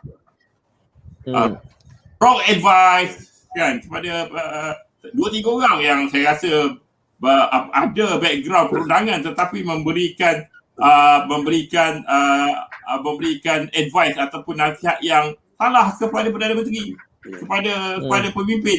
Itu saya rasa benda-benda yang uh, saya rasa kebaikan kepada benda yang berlaku supaya next time kita berfikir bahawa perkara-perkara hmm. seperti ini harus sentiasa dalam pemikiran ahli politik dan pemikiran rakyat Malaysia. Hmm. Supaya benda hmm. ini tidak akan berlaku lagi pada masa akan datang bahawa politik kita menjejaskan pembangunan hmm. negara, kestabilan negara uh, dalam keadaan kita berhadapan dengan COVID ini lagi menjadikan masyarakat menjadi susah supaya kita regroup. Hmm. Ah, kita mengharapkan apa yang dinyatakan oleh uh, yang betul supaya kita regroup, berfikir bersama-sama dalam tempoh yang sejak untuk kita membina balik hmm. semula hmm. negara. Kemudian tu kita nak bergaduh, kita bergaduh yeah. balik semula dalam PRU 15. Yeah. Ha, itu pandangan yeah. saya. Uh, apa yeah. Di, di awal oh, awal saya, tadi saya nak ya saya jelas sikit ha. saya nak nak jawab saya nak jawab hmm. hmm sila saya nak jawab ada persoalan apa ni daripada hmm. IKAS cara IKAS tanya tu apa ni bagi saya beradab lah baguslah kan pindahan hmm. yang Tun buat 1994 apa efek Ha, itu hmm. satu soal, cara soalan uh, menau, uh, menanya cara yang baik. Hmm. Pada tahun uh, semua saya paling saya tahu ini immunity ke atau ethical advice kan? Okey, tak hmm. apa. Apa yang saya ingin sentuh tentang pindahan pasal nasihat dengan memasukkan hmm. fasa 1A itu, maksudnya jika sekiranya nasihat itu adalah nasihat eksekutif, maka raja kena ikut. Dari prinsip, prinsip awal, prinsip umumnya. Tetapi hmm. jika sekiranya nasihat itu bercanggah dengan perlembagaan, ah, itu hmm. yang dikatakan bahawa hmm. raja tidak perlu ikut nasihat kalau bercanggah dengan perlembagaan. Sebab hmm. ketinggian dalam perlembagaan kita adalah perlembagaan tu, protokol perlembagaan bukannya nasihat. Nasihat hmm. eksekutif tertakluk kepada ketinggian perlembagaan. Bukan nasihat eksekutif tinggi. Kedaulatan negara kita bukan terletak pada orang politik. Orang politik hmm. dan menteri melaksanakan sebagai uh, fungsi kuasa eksekutif. Hmm. Tetapi jika nasihat itu syariah compliance, nasihat itu berperlembagaan, maka agung dalam perkara yang dia perlu ikut nasihat, dia kena ikut nasihat. Itu hmm. tak ada tak ada apa ni, tak ada bahas. Kan? Dengan syarat, sebab itu perkara 41 kata apa? Kita tak boleh apa ni, kalau nak bahas perlembagaan ni kita main uh, copy paste ya, kita hmm. kena baca. Saya apa ni akan jawab. Apa ni Jayum Jawan saya tak tahu siapa dia kan. Prof Prof Jayum. Ha. Prof Jayum. Prof Jayum Jawan. ha, saya, saya akan jawab dia. Kalau boleh boleh dia boleh, boleh masuk berbincang dengan saya. Kan? Itu ha, yang saya sebutkan tadi itu tak empirical. tak apa boleh boleh bagi dia. Kalau dia kata saya ni tak empirical tak ilmiah. Sebab apa? Tajuk tajuk PhD saya, hmm. saya ini adalah tajuk PhD saya, kan? Hmm. Konsep kedaulatan Raja-Raja Melayu dalam Perlembagaan Persekutuan Malaysia dan implikasinya menurut apa ni? Apa ni? Sorry. Uh, apa ni? Uh, dalam Malaysia menurut sejarah perundangan. Hmm. Dan memang tulisan saya. Kalau kita lihat ya, dalam perkara, kita tengok kita apa yang ada.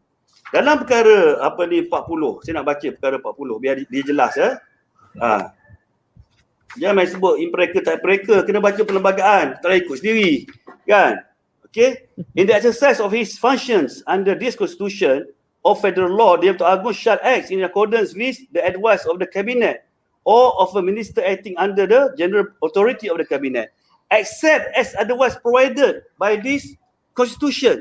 Jadi bukan mutlak ada benda agung bertindak atas nasihat legislatif parlimen sebab itulah dalam Royal dalam kes terbaru ah Datuk Seri Anwar Ibrahim terhadap apa ni kerajaan Malaysia diputuskan hmm. bahawa Royal Ascent itu adalah apa ni tidak pernah menjadi executive hmm. act. Maksudnya agung tidak tidak terikat dengan nasihat eksekutif. Begitu juga hmm. perkara-perkara lain. Ada lembaga pengampunan, ada perkara jatuh di bawah perkara 40 fasa 2 kan? uh, budi bicara dan perkara 40 fasa 2 pun ada sebut lain-lain budi bicara bukan tiga perkara saja dan perkara 40 fasa 3 lain-lain badan yang agung perlu ikut nasihat bukan semua nasihat eksekutif dan dengan supremacy of our constitution nasihat eksekutif mesti lawful mesti constitutional so kita kena faham empirical hmm. apa je yang tak faham lagi. Kan? Jadi hmm. kita ni kan? Kita apa-apa bercakap kita kena baca perlembagaan sebab itulah kita lihat ada kes Indira Gandhi. Rule of apa ni uh, constitutional interpretation. Kita hmm. kita tahu apa dia masuk basic structure. Kan? Kita ada rujukan kepada peruntukan perlembagaan ISAF historical context ha? kita tengok sesuatu dengan broad and purposive apa manner. Dalam proper linguistic and philosophic ha, itu syarat dari sudut pentafsiran perlembagaan. Jadi kita tak boleh simply uh, sangkut. Jadi atau saya ha, untuk apa Sangkut tadi perbincangan untuk. kan? Hmm. ha, perbincangan jadi untuk perbincangan saya kata kita menghargai perbezaan menghormati tapi hmm. sebarang perbincangan kita biarlah kita berbincang dari jurisprudence dari sudut kajian it, Dan, itu yang ya. saya nak itu yang saya nak dedicate tu spesifik spesifik yeah. tentang ini sebab um, saya dapati perbincangan ini kalau kita tidak bawa dalam pentas yang sama dia hmm. uh, dia tidak putus sebab nanti jawapannya dalam pentas yang lain dia dia berselera. Jadi hmm. saya nak minta kesudian dan kesediaan Datuk nanti kita cuba bina uh, hmm. biar kita dengar pihak ni dan dan uh, ya. Hmm. Terima kasih banyak. Ya. Uh, dan, dan mungkin uh, untuk rujukan sementara boleh baca buku ya. saya uh, yang di Pertuan Agong Kedaulatan Prerogatif dan Amalan terbitan hmm. apa ni uh, Dewan Bahasa dan Pustaka dan juga buku saya yang lebih awal kan Kedaulatan Raja-Raja Melayu Jurisprudence Governance dan Prinsip Perlembagaan Persekutuan untuk tunjukkan perbincangan. Jadi ya. apa yang saya cakap ni bukan keluar daripada tiba-tiba soalan kita keluar. Tapi hmm. melalui uh, kajian, uh, melalui penyelidikan uh, apa ni tesis uh, PhD saya dan hmm. saya sedia berkongsi, tak ada masalah. Kita boleh bincang okay. pasal prinsip nak, raja pembagian dan sebagainya. Tak ada masalah. Saya uh, saya hadir uh, banyak forum, saya diminta mengendalikan bual bicara dan inilah cabaran hmm. dia.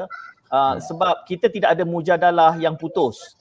Uh, tentulah selepas selepas satu sesi akan ada pihak yang masing-masing menjawab di dalam sesi masing-masing. Dia jadi bertaburan kan. Jadi uh, rakyat yang mendengar jawapan ini tak mendengar jawapan itu jadi sudahnya uh, A B C D ni dia tidak membina naratif yang disepakati and that's the challenge.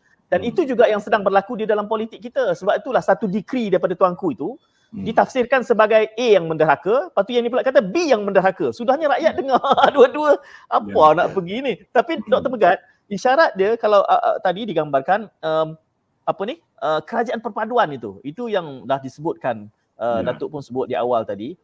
Uh, it's a missed opportunity sebenarnya kepada perikatan dulu. Kalau dia buat awal-awal sebenarnya tak sampai ke sini.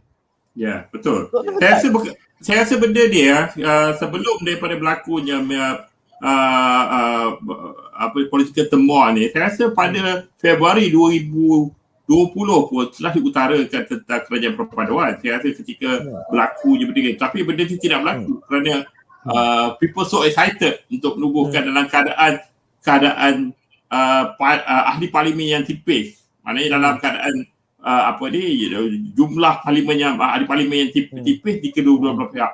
Ini menyebabkan berlakunya masalah kita sehingga sampai sampai, uh, sampai sekarang lah.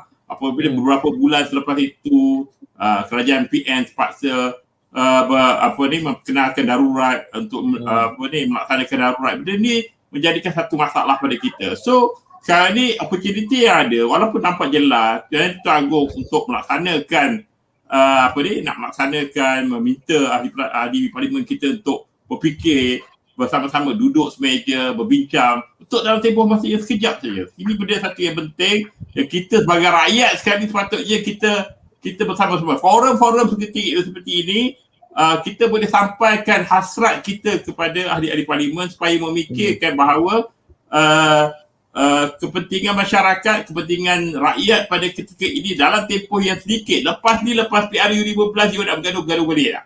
Kan? Tetapi apa yang kita nak lihat pada masa sekarang ni, kita duduk semeja, kita dapat duduk bersama-sama supaya supaya kita berhati berjiwa besar eh.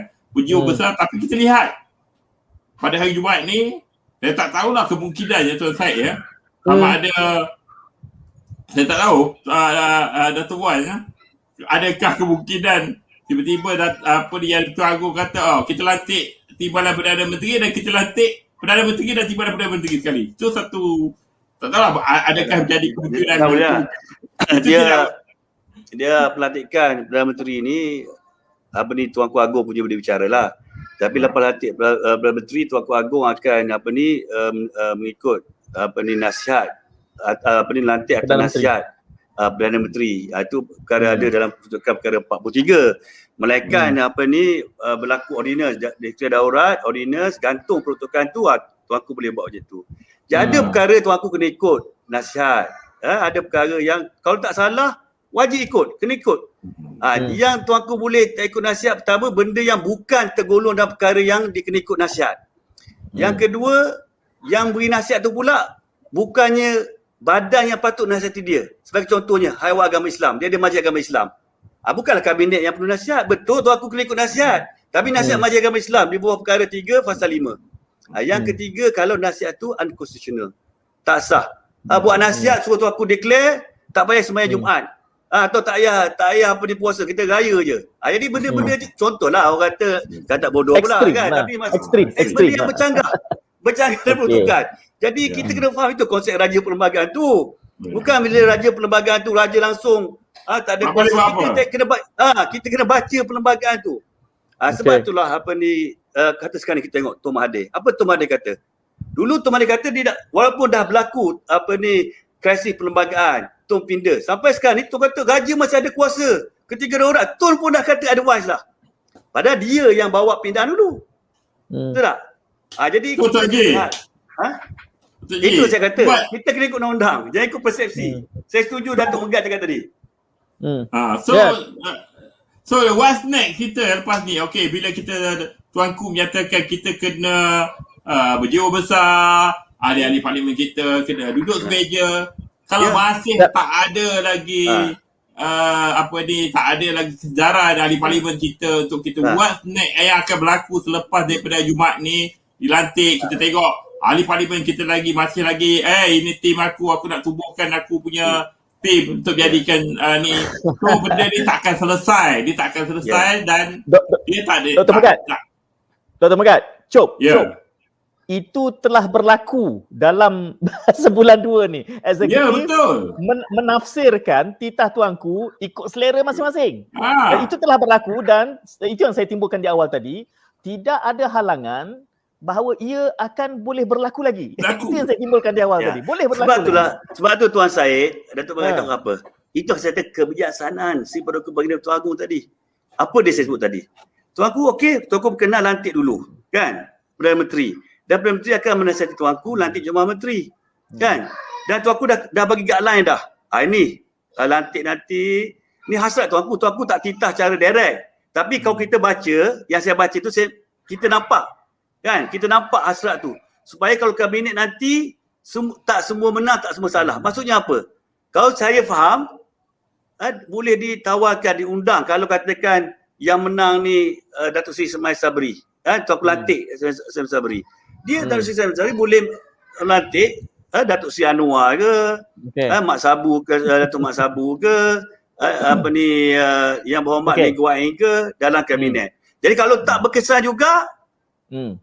Okay. tahu kesan-kesan boleh pergi undi kepercayaan. Kalau okay. tak, pergi daurat. Kita kita kongsi lagi pandangan uh, penonton kita. Ini pandangan penonton. Uh, bagi saya yang marhain ini, uh, ada pun wujud kerajaan di kedua selepas ni kestabilan politik masih tidak akan dicapai. Sebabnya kedua-dua pihak masih memerlukan satu sama lain. Contoh kalau Anwar naik, Ana perlukan sokongan selain daripada PH. Andai kata sokongan itu tak puas hati dan dia boleh tarik bila-bila, maka mereka rasa nak naik. Begitu juga Ismail Sabri dia kata, dia nak naik dia dia naik pun masih tak stabil sebab ahli politik kita ramai yang kata Ah, itu persepsi. Hmm. Itu yang berlaku Jadi, ah, itulah apa yang Nas Liga tu betul lah. Sebab itulah tuanku hmm. cakap tadi kena ada suatu pasukan. Jadi hmm. kalau ada apa ni unity government, uh, kerajaan penyatuan, maknanya bagi tempoh sebelum diadakan pilihan raya dah tak lama dah. Kerana apa? Hmm. Pilihan raya boleh diadakan kalau herd immunity dah berlaku. Kan? Sampai. Jadi tak hmm. uh, tak sampai, tak mesti tunggu sampai 18 bulan lagi kan? Eh, lagi dekat. Jadi itu yeah. masuk dia. Ha, jadi kalau katakan right. tak ada pasukan juga dan berlaku uh, berlaku juga, so si hmm. Perdana Baginda mempunyai alasan kukuh untuk proklaim darurat dan juga yeah. mengubahkan undang-undang. Kan? Hmm. Yang seperti mana dituntut oleh sebagai NGO ha, pasal okay. pendudukan apa ni dan dicadangkan oleh Datuk Sri Tun Tun Mahathir sendiri. Hmm. Majlis Pemulihan Ekonomi dan ada juga yang dikatakan migran dan sebagainya. Okay. Saya nak landing dengan soalan daripada penonton ini bagi tuan-tuan berikan pandangan balas. 100 hari pertama untuk MO1 yang baru ni apa dia nak kena buat ni? Keutamaan dia apa? Pandangan tuan-tuan. Ini ini soalan nak landing ni. Walaupun ada hmm. banyak soalan baru masuk. saya bagi hmm. kepada siapa dulu? Ah, silalah Dr. Megat dulu. Okey, saya rasa yang pertama sekali ya, yang khusus yang pertama sekali of course lah tentang COVID lah yang kita kena perlu selesaikan masalah COVID ni banyak benda yang tak selesai lagi tetapi melihat kepada trend 2-3 hari ni COVID dah agak menurun jumlah uh, kemasukan ke ward uh, ataupun uh, agak uh, telah menurun. Saya menjangkakan COVID akan akan akan uh, akan akan reda sedikit reda lah. Tetapi politika temua kita agak susah nak reda lah saya rasa. Tapi kalau kiranya kita berjiwa besar kan berjiwa besar kita dapat menyelesaikan ni dengan cara yang baik iaitu yang kedua je ialah memulihkan uh, keadaan ekonomi kita. Tapi kalau kita masih lagi dalam keadaan situasi seperti apa yang ada ni uh, masalah ekonomi kita, kestabilan politik kita, masalah COVID kita tidak akan selesai. So kita memerlukan satu pasukan kerajaan yang sangat berjiwa besar. It's a tough tuan tuan tuan saya, tough pada yeah, yeah. pada pada pada kerajaan yang mengambil kan. Saya tak rasa saya tak rasa kerajaan hmm. yang mengambil uh, uh, pemerintahan selepas ini dia selesa. Hmm. Dia tak selesa sebenarnya. Yeah. Dia tak selesa hmm. sebab dia masih lagi subject to uh, people criticism. Eh bila nak ubah ni? Masyarakat hmm. ni dia nampak eh dah berubah klip mata yang berlaku. Hmm. Dan saya hmm. tak rasakan kiranya uh, Datuk Seri Ismail Sabri menjadi Perdana Menteri, dia tidak boleh buat magic. Tiba-tiba dia masuk uh, ahli parlimen yang baru uh, menjadi hmm. kabinet dia. Dia, dia hmm. boleh boleh merubah suasana yang apa yang berlaku sekarang ni dan skrip mata hmm. sebab tim yang dia ada, tim, tim yang dia terpaksa recycle juga daripada apa yang ada. Dia terpaksa yeah. ambil daripada PAS, dia terpaksa ambil daripada bersatu untuk jadi tim dia.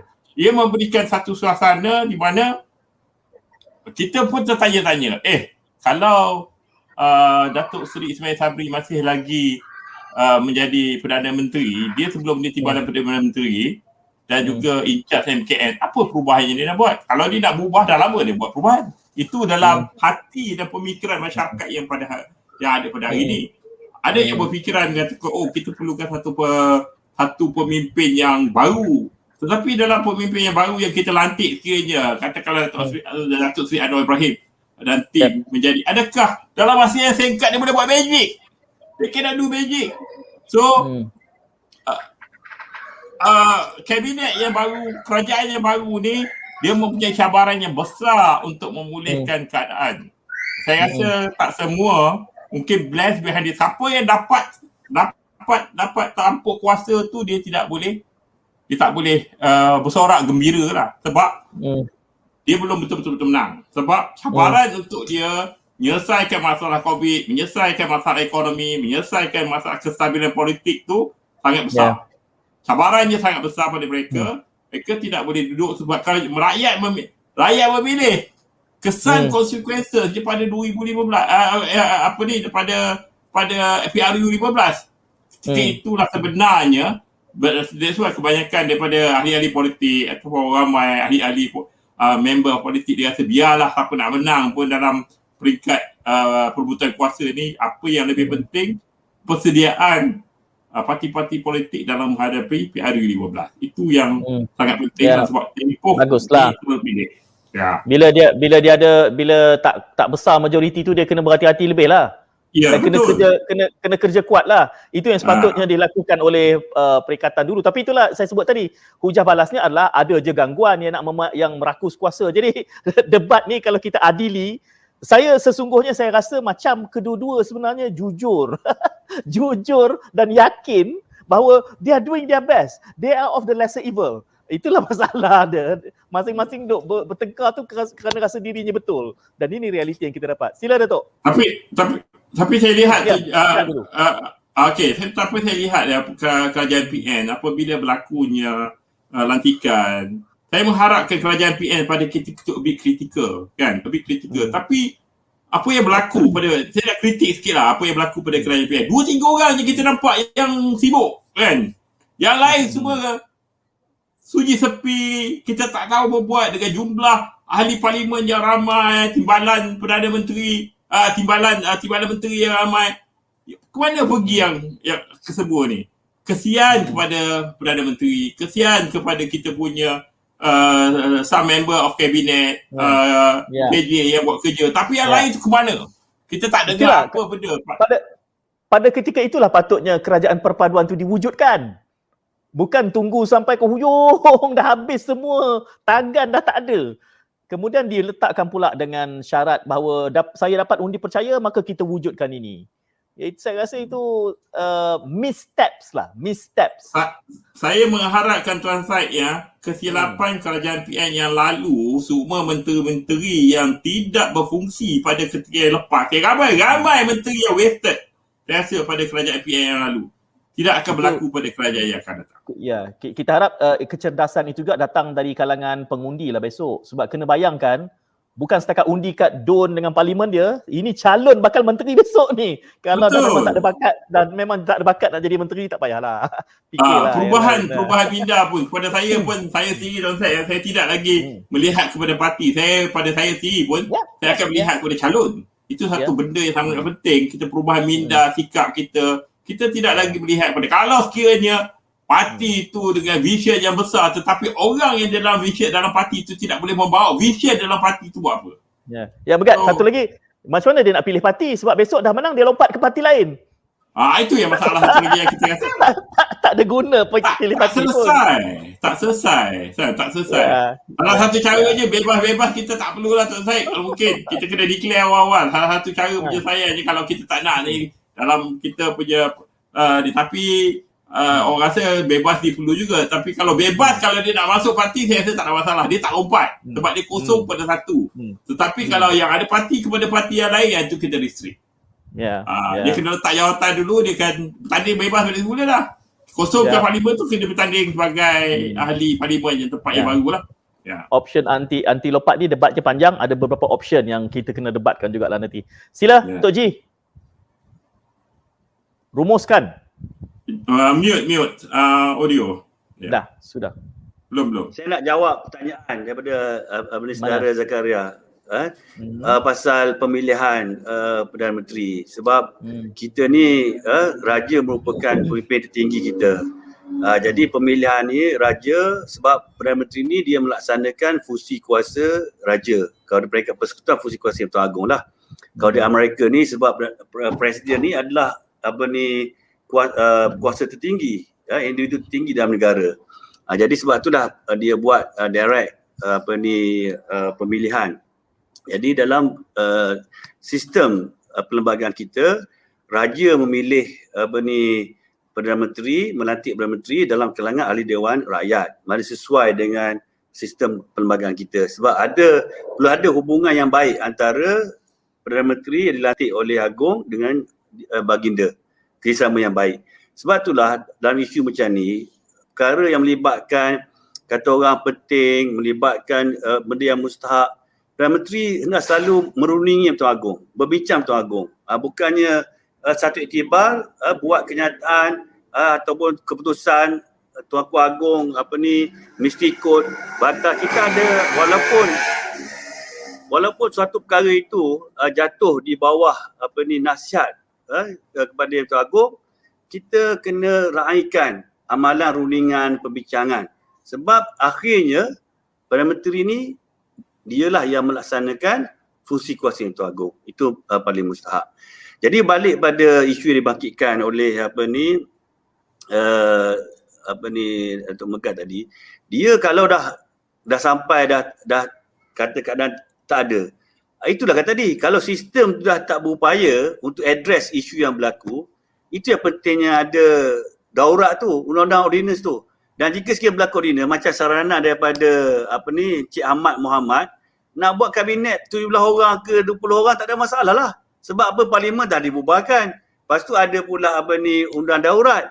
Jadi eh, ataupun kita katakan tak tak tak ada apa ni tak ada pembubaran sekali uh, parlimen sekalipun kalau ada kerajaan unity masing-masing ada wakil walaupun kecil sekalipun masing-masing represented kan dan wakil itu merupakan ketua parti saya percaya kestabilan tu ada sebab yang diperlukan bukan lama pun kan hanya uh, waktu sementara negara kita boleh mengadakan pilihan raya. Nah, itu paling penting sekali. Jadi saya berharaplah uh, apa ni dengan hasrat si Perdana Kebetulan Agong kan uh, dah berbincang dan menyata dengan jelas keprihatinan hmm. kepada rakyat. Saya rasa insya-Allah saya rasa insya-Allah siapa pun yang, di, yang dipilih oleh Tuan Agong menjadi Perdana Menteri hmm. saya rasa uh, mereka ini akan guided uh, dengan apa ni hasrat si Perdana Ketua Agong dan juga apa ni Timbalan Ketua Agong apatah hmm. lagi dalam hal ini Tuanku Agong sendiri merundingi Majlis Raja-Raja. Jadi ya. ini pun menunjukkan satu perkara yang mesti diberatkan oleh ahli-ahli parlimen. Dalam keadaan rakyat susah. Jangan bagi rakyat dah hilang apa ni kata orang kawalan. Hmm. Kita ni Alhamdulillah dan saya bekerja. Ujung bulan ada gaji. Kan? Macam Datuk Megak pun sama. Tapi bayangkan mereka dah tak boleh bekerja, komitmen, beras dan habis, makan. Macam mana perasaan orang? Kan sebab kita lihat begitu juga banyak perkara yang patut dilaksanakan. Saya harap Perdana Menteri yang baru dipilih nanti kena proaktif, kena lihat, kena buka tanah, buat koperasi, tengok industri apa yang boleh guna, kau peniaga online ke, apa saja dia berguna. Dengan SOP, bukan menutup industri. Kena lihat balik. Hmm. Kan? Apa yang rakyat boleh, alternatif pada yeah. rakyat dengan apa yang berlaku ni. Sebab kita hmm. banyak resources dan kita yeah. boleh kembangkan opportunity pada rakyat melalui pewujudan koperasi dan sebagainya. Jadi perkara yeah. inilah yang saya rasa kena buat apa ni secara bersegera dan saya mm. percaya saya percaya apa tau kita kalau kita dengar daripada data collection yang ada benda ni lockdown ni dah benda penting ya mm. mustahil kau tak dia masih kau kita drag mm. tengoklah keadaan dia mm. so kalau betul lah duit saya tak tahu lah berapa balance duit yang ada sebab belanja hmm. pun besar kan uh, hmm. berapa puluh bilion kalau puluh bilion hmm. yang kita bayangkan dengan kita buat lockdown sebulan dan kita bagi bukan cukup pada setiap keluarga kan hmm. saya yakin rakyat apa ni boleh hmm. menerima kan hmm. sebulan total lockdown supaya yeah. putus apa ni uh, rata uh, rangkai dan janganlah hmm. bagi RM500 satu hmm. keluarga tu memang cukup Kan? Hmm. Satu jumlah cukup. Kalau kita kali satu keluarga, kata satu keluarga lima orang, kan? Kalau kita bajet eh, bagi uh, peruntukan lima ribu atau sepuluh ribu hmm. satu keluarga, kita kali berapa jumlah yang diperlukan. Supaya kita hmm. buat sekali tu selesai. Rakyat pun bila hmm. lockdown, dia ada makanan, efek dia ada yeah.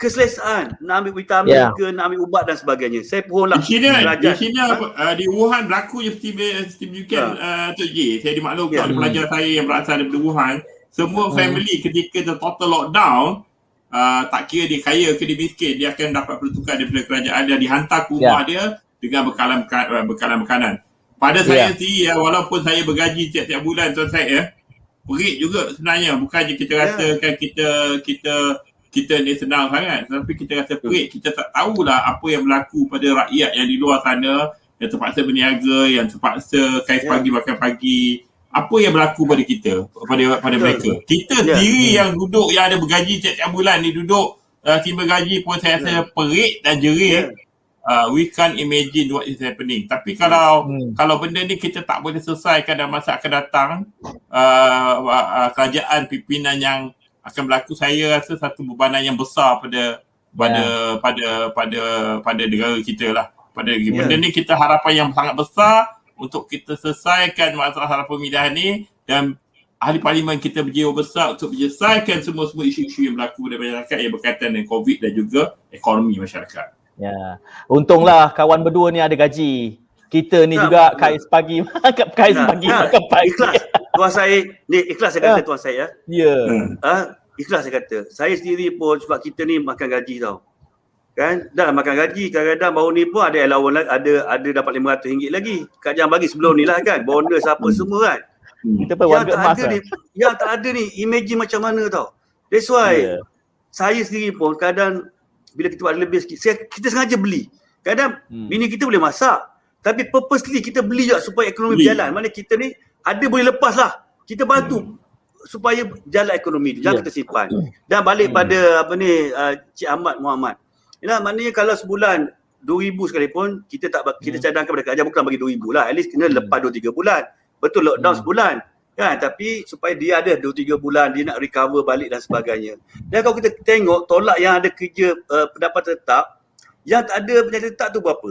Sejuta, dua juta kan kalau kita kali dengan kata orang satu keluarga tu kata adakah satu juta keluarga kan? Kalau satu juta keluarga kali enam ribu ringgit berapa? 6 bilion ke berapa? Satu juta keluarga kali enam ribu ringgit. Berapa Enam tu? Uh, ha? 6 bilion? Banyak tu. Ah, Satu kali- juta kalau enam dah Ah. enam, enam juta. Kalau Ah, enam enam ribu juta. tambah tanggap Ah. tanggap empat, empat kosong lagi. Enam puluh Ah, bilion tu. Ha, 60 60 bilion. Ah. Ha, cuba tak apa daripada belanja kita maknanya at least kita boleh apa ni rakyat tu 60 bilion ke? Tak suka 60 Hmm. bilion kot. Ha, cuba kita kira balik. Ha, bajet dia tu. Ha, supaya Ah. apa? Rakyat ni susah. Kan takkan kita dah suruh lockdown bagi lim- RM500. Dia berapa tu dah. Kan? Ha, jadi kita kena fikirlah ke mana pun sebagai pemimpin Ya. diberi amanah Allah SWT dah kita berani sangat nak ambil tanggungjawab sebab kita jadi tanggungjawab Ya. berhadapan dengan Allah SWT. Ya. Macam saya, saya tak sanggup jadi politik sebab saya tak nak ambil tanggungjawab. Hmm. Ha, jadi belum keluarga tentu. cukup lah. Ha? PRU 15, Ah. di PRU 15 takut masuk takut Alah, nama naik Allah kita tak tahu kan. Oh, tak, memang takut. Dah baiklah kata dah umur dah 50 tahun ni. Kan? Betul. Baiklah kita bersedia. Ha? Datuk, bersedia kata kawan-kawan akan saya yang kawan-kawan saya dulu yang bercakap begitu mereka bertanding Ya. kemudiannya. saya rasa ha, ha, sebab saya pun daripada industri masuk akademik Oh. pun baru tak, tak sampai 3 tahun dah masuk akademik kan. Ha, jadi kepenatan di industri tu pun dah agak dah Ya. saya pun terlibat dengan aktiviti Ya. yeah. Gayung dengan Hmm. semua kan. Ah, 6 bilion okey lah. 6 bilion saja. Cik Ahmad cakap. Hmm. 6 bilion je kalau satu satu juta family bagi 6 ribu. 6 6,000. bilion. Ah 6 bilion ah 6, 6 ribu supaya jadi sebulan. Sebulan tu Hmm. 2 ribu cukup. Kalau cukup lah kan. Tapi kita Hmm. bagi lebih supaya satu dua adalah untuk apa ni buffer tu. Takkan Hmm. cukup-cukupnya tu kan. Jadi yang lain tu yang dah ada gaji tak perlulah dapat bantuan lagi. Jadi Hmm. at least kita tengok balik. Kerajaan kena buka tanah bagi peluang tengok uh, perkasakan aktiviti yang kita boleh bantu Hmm. rakyat. Ah jadi saya, Saya- minta lah. Ha. Hmm. Saya y- yakin kita tidak short of ideas. Kita ada banyak idea. Sebabnya kita ada ramai je bijak pandai. Bukan hanya dalam kalangan akademia tetapi juga public intellectuals ada ramai. Satu. Ya. Yang kedua, du- kita dah boleh belajar daripada best practices all over the world. Apa yang menghalang kita untuk tiru vasi, tiru dan inovasikan supaya best practices itu boleh dilaksanakan di Malaysia. Tapi Ha? yang berlaku, yang berlaku political impasse ini adalah kerana mungkin satunya kelemahan pemimpin sebab idea ada. Kenapa idea Ya. tu tak diambil? Kenapa tak dilaksanakan? Yang keduanya adalah kerana ego pemimpin, oh idea tu datang daripada pihak nu, bukan pihak kita. Itu yang Ya. menjadi masalah. Jadi ubat dia adalah itulah tadi tu. Jangan besarkan ego kerajaan perpaduan sebab akhirnya kerajaan nak tengok itu. Kita ni uh, mungkin bakat banyak tetapi disebabkan oleh bakat yang tak sepatutnya tidak memimpin. Uh, Tok Wan, Tok Wan tak nak bertanding dah. Kan? Ha, tu Saya tinggallah bagi pandangan. yang wallet tinggal tinggallah Ah, wallet-wallet ni Tak, je yang hulu kita tungkuk. kita masih boleh duit. berbincang. Boleh bagi pandangan, tak ada kuasa pun tak apa. Ha, macam okay, berapa bilion, berapa bilion. Kalau dalam per, dari segi bajet apa ni pembangunan, kita stop lah pembangunan. Ha, bagi ni apa ni? Oh, oh tu kalau nak 6, 6 juta. 6 juta kali sejuta baru 60 bilion. Ha, so hmm. kita bukan bagi 6 juta pada sejuta orang. Kita hanya bagi 6, 6, ribu. 6, 6 ribu saja baru 6 bilion. Ha, jadi uh, boleh kan? InsyaAllah supaya rakyat kata orang to be honest lah Survive. tuan saya hmm. kita nasib baik hmm. maknanya ramai juga rakyat kita yang beri bantuan kan imagine dengan RM200 kita boleh bagi hmm. nasi lemak lebih kurang uh, 300 orang juga sarapan pagi tu hanya hmm. hanya RM200 kan hmm. dan kalau kita boleh amalkan maknanya satu uh, seminggu ni tak dah tu pun RM200 seminggu pun tak apa setiap dari kita ha, kita boleh hantar nasi lemak at least dia orang boleh hmm. apa ni breakfast supaya yeah. yang yang dekat apa ni PPRT ke atau eh, tempat-tempat mana bolehlah merasa nasi. Sebab kita hmm. pun rasa kita kita sendiri pun walaupun dalam keadaan ni pun kita tahu kan apatah lagi kan mereka yang kata orang dah tak boleh buat apa. Jangan sampai rakyat yeah. dia tak boleh makan. Sebab tu saya cadangkan. Saya dah cadangkan uh, tahun lepas Tuan Said. Supaya yeah. kerajaan bekalkan apa ni uh, benih ke apa ni sama ada buat pertanian yeah. ke buat kolam ikan simple yeah. yang buat untuk ikan, bela ikan itu, ke rumah. Itu yang kita kita Aktiviti. minta menteri-menteri kita sebagai keluar idea tapi menteri-menteri ha. kita yang tak ha. ada idea. Macam saya, saya ikan dalam dalam dalam yang uh, kita punya tangki air tu itu dah hmm. boleh beli ikan hantar yeah, ke betul. rumah atau bagi apa ni ternakan cuma boleh beli sekurang-kurangnya dia boleh yeah. makan. Ah, ha, yeah. itu. Pada moratorium, ah ha, betul. Moratorium hmm. kata apa ni Cik Ahmad tadi. Menurut dia hmm. pun bank dah kaya pun semua sekali dah. Imagine bank kau ni degil juga. Imagine kalau rakyat bokok tak nak bayar satu tahun. Ni nak kata apa? Takkan nak bankruptkan semua rakyat. Kalau di hmm. foreclose aset pun tak boleh. Siapa nak beli aset kalau orang hmm. orang buat mogok macam tu. Jadi ya. itulah kata kan. Jangan lupa moratorium supaya rakyat tak payah bayar hutang bank kalau 5 juta baru 30 bilion. Ya exactly.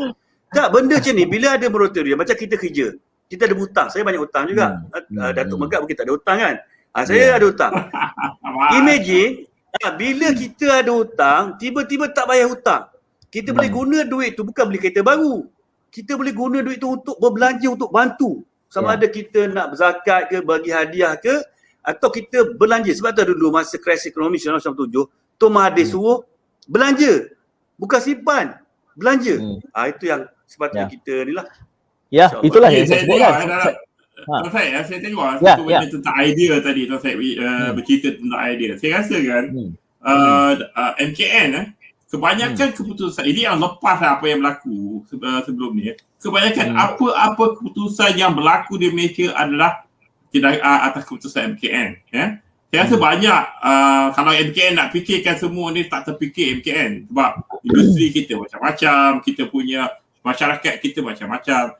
Uh, kita pernah bincangkan kita yep. pernah bincangkan bahawa bahawa apa ni uh, industri uh, mereka memikirkan memberikan carangan kepada kerajaan untuk hmm. bagaimana untuk menyelesaikan sebab setiap industri tak sama kan yeah. memberikan uh, memberikan pandangan uh, dan kementerian-kementerian yang bertanggungjawab pada industri tersebut berbincang dengan industri bagaimana untuk hmm. menggerakkan industri bukan hanya MKN sahaja yang memikirkan untuk blanket semua peraturan-peraturan kepada uh, kepada kepada yeah. semua industri kepada semua masyarakat. Yeah. Itu antara yang berlaku lah saya nampak. Ya. Yeah. Uh, Dr. Megat, Datuk dah tunjuk ni. Dia bagi tahu kita dah nak kat pukul 11. Dia ada ha, silat gayung lagi. Dia ada dia ada silat gayung lagi lepas tu. Nak dah, dah lepas tadi.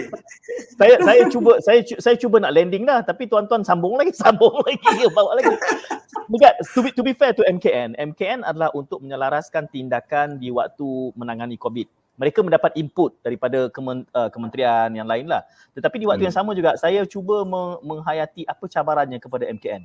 MKN disseminate information tetapi actually central information semua ni dan tindak balas ni siapa? Contoh macam orang memarahi DG, memarahi DG kesihatan. Tidakkah DG kesihatan juga tertakluk kepada keputusan dan direktif daripada menteri? Jadi hmm. saya kadang-kadang rasa macam habis dah ni, struktur kita ni dah habis. Dan kita sudah tidak mempercayai, kita ada trust deficit kepada semua. Semua kita tak percaya pada mahkamah, tak percaya kepada polis, tak percaya pada menteri, tak percaya pada menteri. Ini benda-benda yang harus diluruskan dan defisit kepercayaan ini timbul sebab institusi ini telah digunakan secara herod. Digunakan untuk kepentingan yang sempit. Jadi kita kena kembali membina semula keyakinan bahawa betul mahkamah tak ada kaitan dengan eksekutif.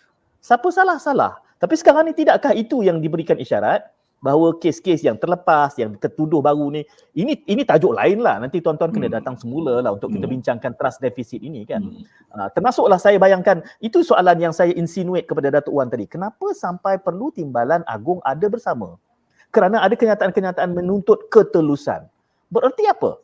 Menghantar SD kepada istana pun tidak cukup meyakinkan rakyat.